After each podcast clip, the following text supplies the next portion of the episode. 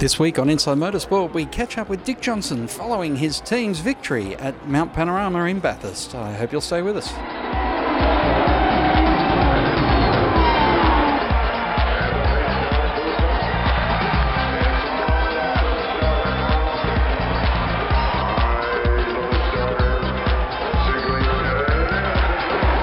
Well, Dick Johnson, congratulations. Another Bathurst victory. How different is it to uh, hanging on the wall being in a driving suit? Look, it's just uh, exactly the same sort of feeling, to be quite honest, except um, I dodged the champagne, which was even better because it stinks.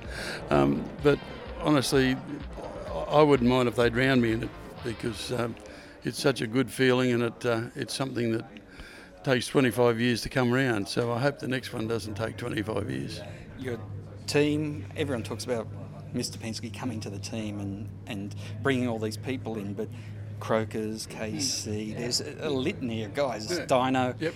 They're all still there, and they're all yep. still the guys that you built that base with. They, they certainly are, and uh, and I think um, to Roger's credit and to Tim Cindric, where uh, what they actually did to our team was um, they they installed a uh, procedures and sort of uh, a, a, culture in the team in the way it's presented and certainly the way they run racing uh, in, in, in America.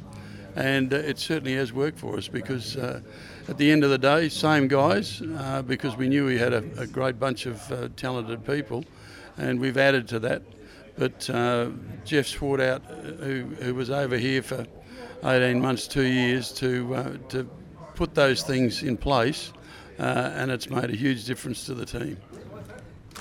When you think about 2014, 2015, and where you were, and now 2019, yeah. it, it, it is a 180 degree shift, isn't it? It is, and you've got to remember that you know these things don't happen overnight. You know, you, you can't just because you're going to have a you know a great car and a great bunch of people.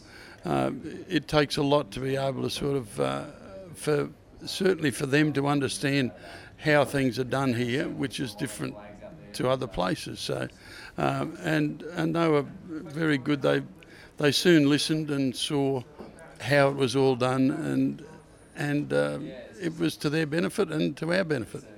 And without giving you a crook neck from looking back, it was the fact that they could just keep building yep. and keep going forward. Yep.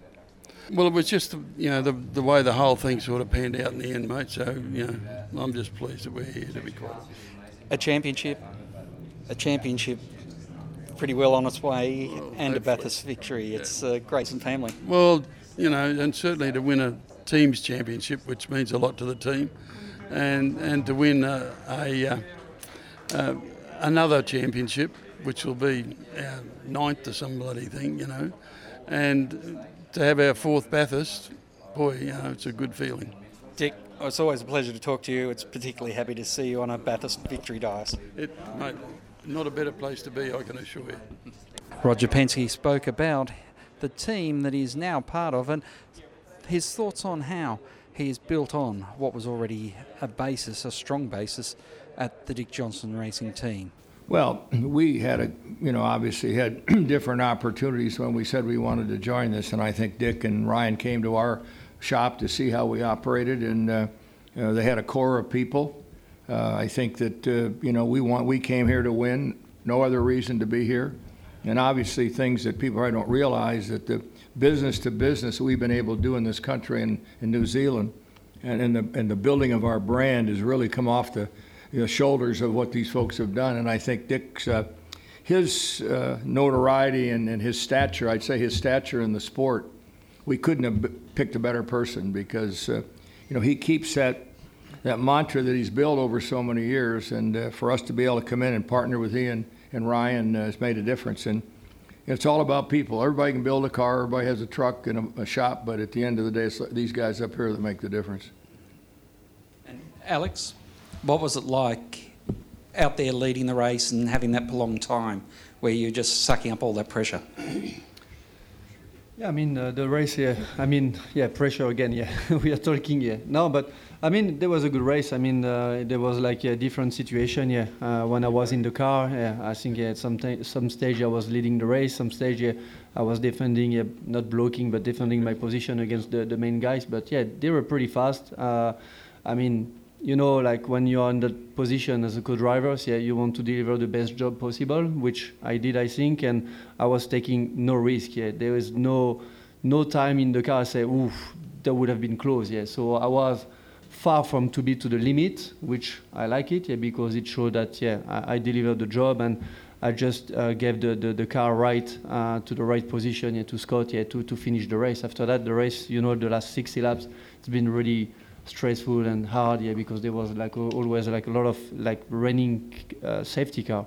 But yeah, I, felt pretty good, and uh, I think yeah, we delivered the job, and we, we're proud of, uh, of our team. Yeah. From your point of view? Yeah, I could I could see the people um, on the safety car laps. You know, they're all waving their forward flags and um, pretty excited about everything. But you know, for me, it was all about just you know I had one lap to do. You know, I still had work to do, and um, you know I had Shane behind me and, and JC and stuff that you know who push like no end. And um, you know, I just knew that that last lap, even though I had to, I tried to save as much fuel as I could so I could go flat out, and then that way. Uh, that ended up me having basically no tyre pressure or the, the warmth had gone. So the first two corners was a bit skatey. Um, but then over the top was just full commitment, which was, it was probably one of the coolest laps to be honest. Like low uh, low fuel and um, you know low tyre grip and just really sliding it around and you know it was um, it was unreal. Without that last safety car, the very last one with uh, Andre in the fence, do you reckon you would have made it? Oh, it sounds like we would have, but okay. yeah, I, I was only just doing the numbers that um, that Richard was telling me, uh, my, my engineer and and uh, the boys, and you know, I trust their judgment more than anyone's, and and uh, you know, just just did what I was told, basically like a schoolboy. So, um, yeah, I just yeah, I knew that this was big, and I knew that we had to save some fuel, and and um, yeah, yeah, so glad we got got it, got it done. You've won the championship. You've won Bathurst. You're 26. What comes next? Oh, who knows? Um, I got more to achieve here, and, and just want to keep winning and doing the best job for my team and our sponsors and our, our partners, our supporters. Um, you know, we have an amazing fan base all week. It's been unreal.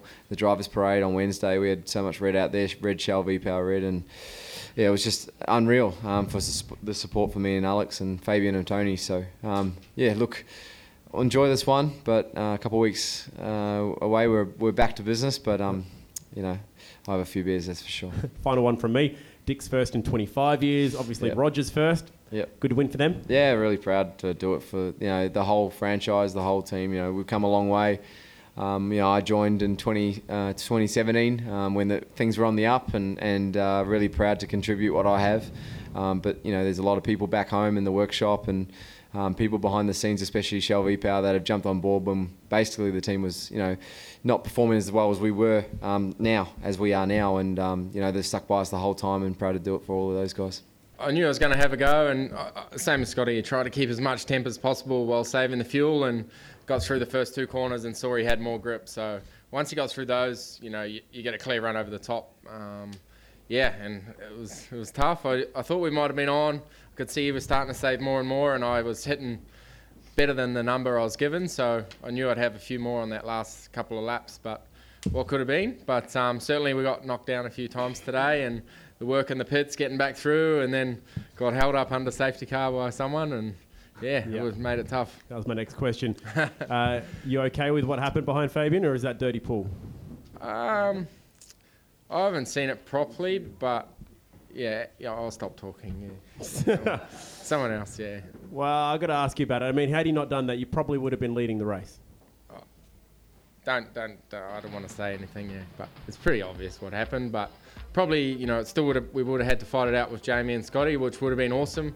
And we would have had to been closer. You know, we were stuck behind so many more cars, so much more traffic. But it is what it is. That car's been sacrificial lamb all year, so. That's all we have time for this week on Inside Motorsport. Until next time round, keep smiling and bye for now.